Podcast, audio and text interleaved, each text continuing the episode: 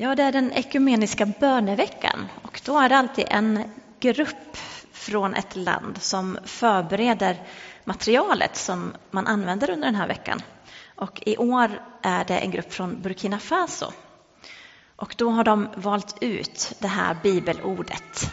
Och jag ska läsa det i sin helhet och i hela sammanhanget. Det är från Lukas kapitel 10 och vers 26 till 37. Om du vill hänga med i Bibeln så får du gärna göra det. Då står det så här.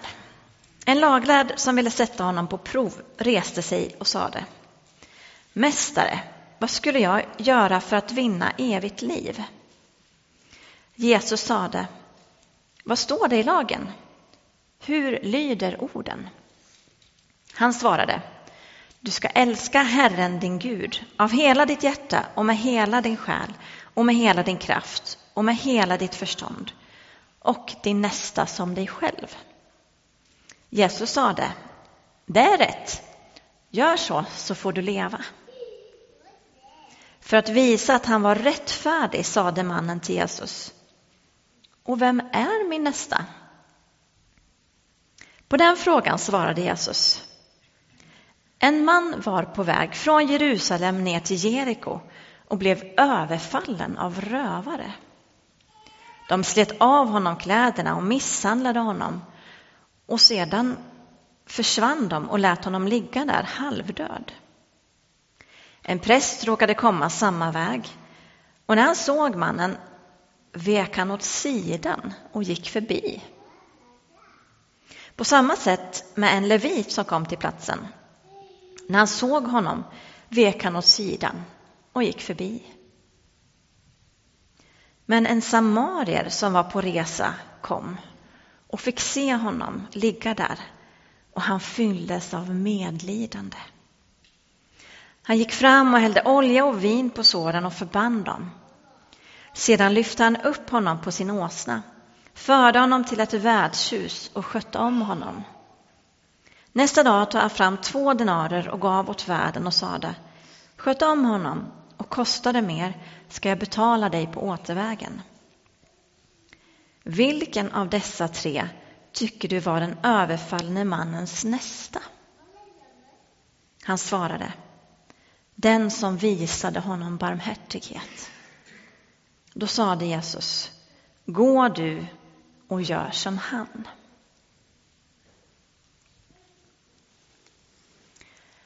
Ja, vi ska börja från början i den här texten med den här skriftlärde. Det är så det börjar.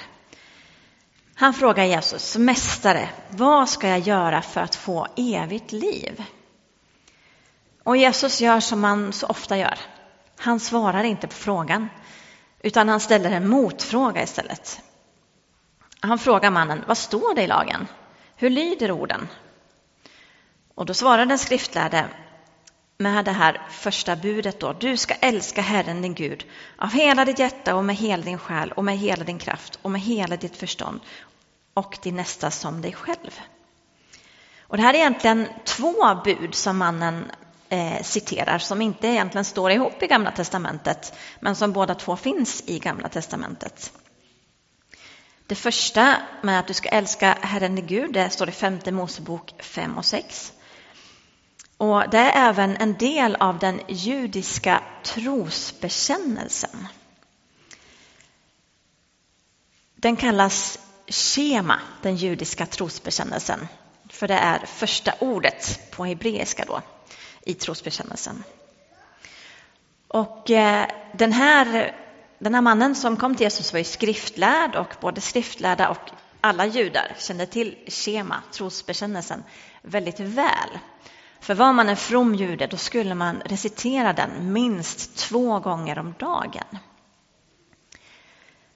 Så den skriftlärde på Jesu fråga då, vad står det i lagen, hur lyder orden?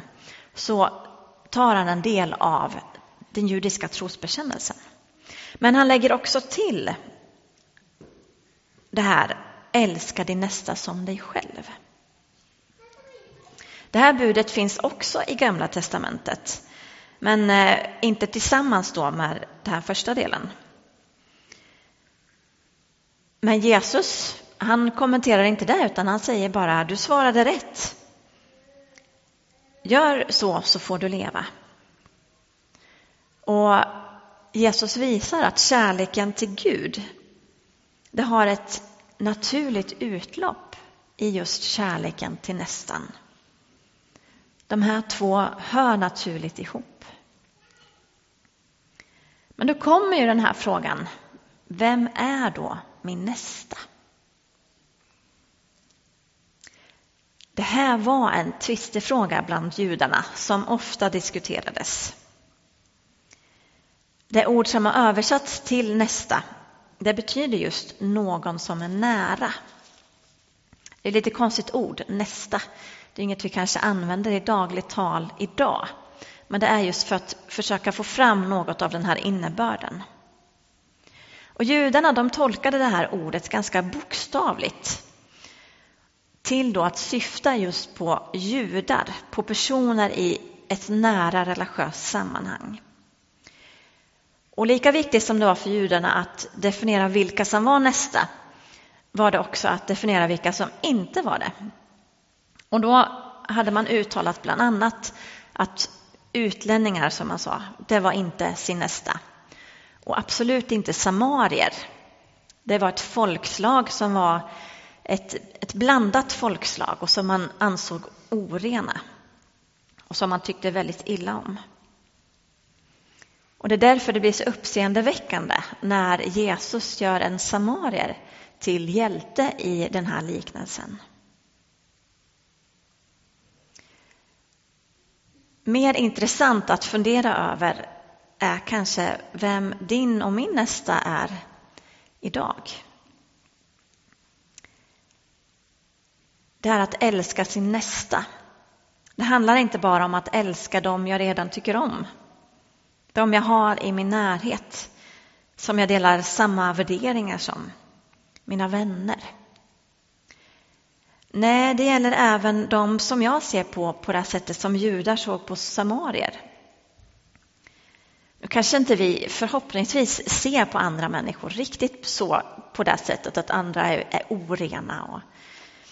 Men jag tror ändå att det finns människor i vår omgivning och i vår värld som vi kan ha lite svårt för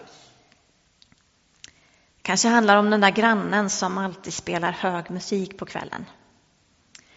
Eller hundägaren som inte plockar upp efter sin hund. Eller den där personen med motsatt politisk åsikt. Kanske Jehovas vittnen som knackar på dörren. Mannen på bussen som är allmänt stökig, stinker alkohol och tigger om pengar. Eller kanske världens ledare som en del av oss, eller som en del vi inte har så mycket för. Putin, Trump, Kim Jong-Un. Listan kan göras lång. Alla dessa människor och vem det nu är som du kanske stör dig lite på. Vi är kallade att älska dem. Även de människorna är vår nästa, enligt den här texten. Det är så Jesus säger. Jesus säger i en annan text i bergspredikan i Matteus 5 och 46. Om ni älskar dem som älskar er, ska ni då ha lön för det? Gör inte tullindrivarna likadant? Och om ni hälsar vänligt på era bröder och bara på dem, gör ni då något märkvärdigt? Gör inte hedningarna likadant? Och några verser innan det här så säger han Älska era fiender.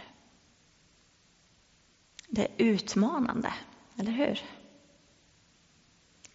Vår nästa är inte bara de människor vi tycker om och som vi tycker om att ha omkring oss. Det är alla människor. Vi ska titta lite på prästen och leviten i den här berättelsen också. Präst och levit, det var ingenting man kunde välja att bli på den här tiden, utan man föddes till det.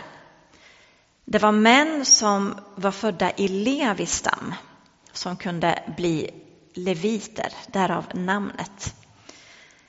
Och präst kunde bara de som var av Arons stam, eller härkomst. Aron var levit, men de inom leviterna som var, var från Aron, de, kunde, de blev präster. Och prästerna de var ansvariga för att förrätta offren i templen, templet.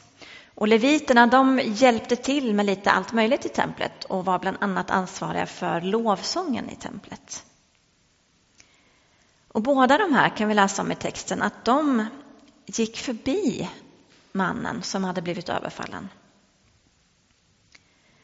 Det är lätt att, att döma dem och tycka att de gjorde, ju, de gjorde fel helt enkelt. Hur kunde de bara gå förbi den här livlösa mannen? De läste ju säkert också den judiska trosbekännelsen minst två gånger om dagen om att älska Gud med hela sitt liv. Förstod de inte att bekännelsen att älska Gud också måste få uttryck i omsorg om sina medmänniskor? Men de hade sina skäl att inte stanna och hjälpa mannen som blivit överfallen. Vi vet inte vart prästen och leviten var på väg, men kanske var de på väg att tjänstgöra i templet.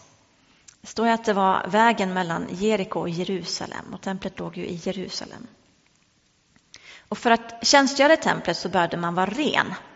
Och inte bara ren som motsatsen till smutsig, utan man behövde vara ren enligt lagen och de renhetslagar som fanns i skriften. Och om man rörde vid en död person så blev man oren. Och kanske var den här mannen så illa tilltufsad att de inte riktigt visste om han levde eller om han var död. Så om de skulle vidröra honom så riskerade de att inte kunna tjänstgöra i templet sen. Kanske var de rädda att försumma sin tjänstgöring i templet. Och det här tror jag att vi kan kanske känna igen oss i inte just tjänstgöring i templet, men att vi har ofta olika ursäkter. En del dåliga, men en del ganska bra ursäkter också. Men Jesus verkar vilja visa att det finns ingen ursäkt som är god nog för att gå förbi en annan människa. Utöver dåliga och bra ursäkter så finns det ett annat hinder att älska min nästa. Det står just älska din nästa som dig själv. Frågan är, älskar vi oss själva? På grund av den svenska jantelagen så är det nästan fult att säga att man gör det. Och jag vet att det är jättemånga som brottas med det här varje dag, att älska sig själv. Och jag har ofta tänkt och hört många säga också. Är det verkligen så här då, att man måste älska sig själv för att kunna älska andra? Jag älskar ju personer fast jag inte älskar mig själv. Och att älska dem som finns i sin närhet, att älska familj och vänner, det är ju oftast lätt och går oftast bra, även om man själv har dålig självkänsla. Det går liksom av sig självt, de man tycker om. Men när jag inte älskar mig själv så jämför jag mig ofta med andra. När jag har en kritisk blick på mig själv så får jag lätt en kritisk blick för andra också. Andra kan lätt bli ett hot och ett objekt för min avundsjuka istället för min kärlek. Och om jag inte är värd min kärlek, varför skulle andra människor vara värda då? Och det här skulle man kunna prata länge om och ha en egen predikan om också. Men jag tror att en av nycklarna till att älska sig själv är att förstå att jag är älskad av Gud. Och om jag förstår och kan ta in att jag är älskad av Gud, då kan jag också förstå att andra människor är älskade av Gud. Och jag kan låta Guds kärlek få strömma genom mig och till andra människor.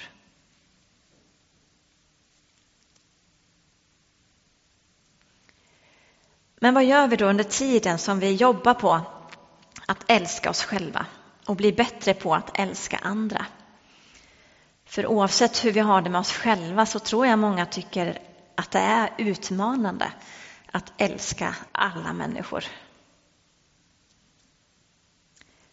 Jag hörde en intressant tolkning av den här texten om Samarien som jag inte hört förut. Eh, det står ju att Samarien tar mannen till ett värdshus. Tydligen var det så att kyrkofäderna, alltså de lärare som fanns inom fornkyrkan, de tolkar det här värdshuset som en bild av kyrkan. Vi är inte själva i att ta hand om och älska vår nästa. Vi har ju kyrkan, församlingen, varandra. Samarien tar den här misshandlade mannen till värdshuset. Och så tänker jag att vi får göra också. När vi inte själva orkar eller räcker till, så, och annars också, så får vi ta med människor till församlingen, till gemenskapen. Vi får hjälpas åt att tillsammans älska människorna vi möter. Och det här gäller för dig och mig också. Det är därför vi får komma till kyrkan, till värdshuset. För att vi också får bli omhändertagna, Få bli älskade, få bli en del av gemenskapen.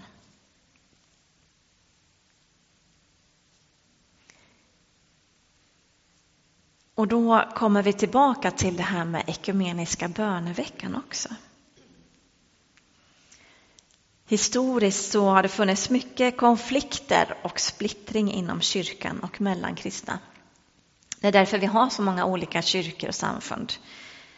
De har uppkommit genom att man inte har kunnat enas i olika frågor och olikheterna har blivit så stora att de inte kan rymmas i gemenskapen.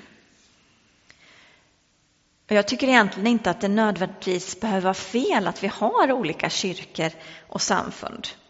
Vi är olika som människor och tilltalas av olika saker. Vi har olika sätt att ta till oss och gensvara på Guds kärlek. Och därför är det bra att det finns olika församlingar. För då förhoppningsvis finns det någon församling där jag kan känna mig hemma. Men just hur de olika församlingarna uppkommit, det kan ha skett på fel sätt och har skapat sår och smärta.